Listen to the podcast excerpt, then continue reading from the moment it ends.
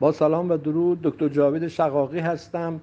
سوال بعدی که کردن نوشتن سلام و خسته نباشید. من مدتی با تاری دید خارش سنگینی تاری دید خارش سنگینی چشم یکی دو بار هم سیاه شدن.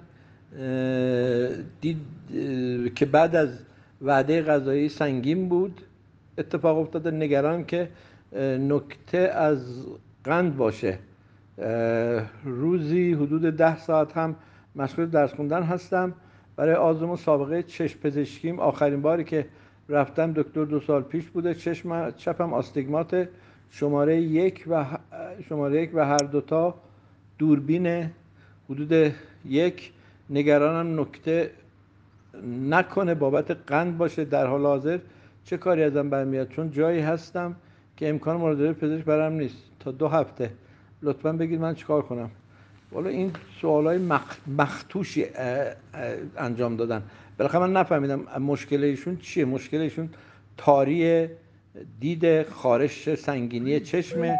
توجه داشته باشین که حتما قندتون چک بشه. قند داخل ادرارتون و قند معمولی fasting تون رو به صورت روزه باید باشین و قند معدلتون A1C تون چک بشه.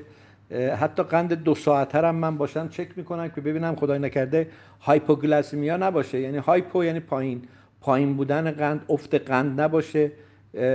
می‌دونیم که در این وضعیت hyperglycemia نیست. یعنی به صورت قند دیابتی هنوز نیستیم. ولی هایپوگلاسیمیا هم افت قند هم خودش مقوله بسیار جدی هستش که حتما باید به اون توجه داشته باشین.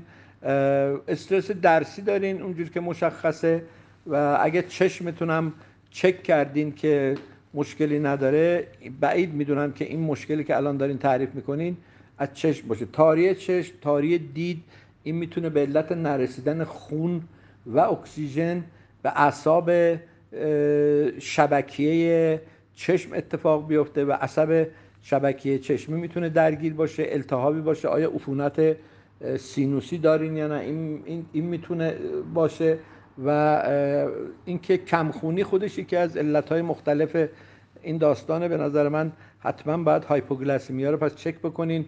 hypothyroidism کمکاری تیروید رو هم حتما لحاظ بکنین چک بکنین ولی اونجا نیستین نمی‌تونین کاری بکنین که خب این فعلا در حال حاضر یک کار خوبی که می‌تونین بکنین که در بین روز که درس می‌خونین نخودچی کشمیش جلوتون باشه. هر پنج دقیقه ده دقیقه هفتش تا دونه کشمش و نخود رو با همدیگه میل کنین. نذارین قندتون بیاد پایین. و من احتمال خیلی قوی میدم که افت قند هستش که این مسئله رو به وجود میاره. یعنی همون هایپوگلاسیمیا. آیا بلند میشین سرگیجه می‌گیرین سرگیجه نمی‌گیرین؟ تهوع دارین تهوع ندارین؟ و اینها مواردی هستش که باید توجه داشته بشه پس بنابراین بهترین کاری که می‌کنین یا اینه مویز و کشمش و نخود پیشتون باشه هر پنج دقیقه دو سه تا دونه بندازین تو دهنتون یا اینکه اصل کنارتون باشه یه قاشق چایخوری اصل زیر زبونتون بذارین میک بزنین.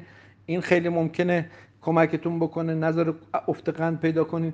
مصرف آب هم خیلی از بچههایی که درس می‌خونن یادشون میره که باید آب بخورن و این هشت لیوان در روز رو حداقل شما به زورم که شده میل بکنین یا آزمایش کامل خون بدیم که کمخونیاتون رو چک بکنیم مثل بی به دوازده و اسید فولیک و روی و chromium و سلنیوم و آهن و انباشته آهن و ذخیره آهن و اینها رو عمل چک بکنیم ببینیم یه مشکل جدی کمخونی هم نداشته باشین.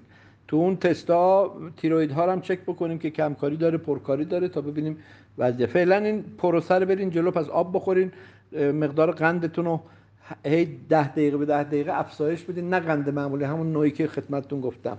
اون رو انجام بدین و من فکر می‌کنم نتیجه خوب بهتون بده. درود بر شما.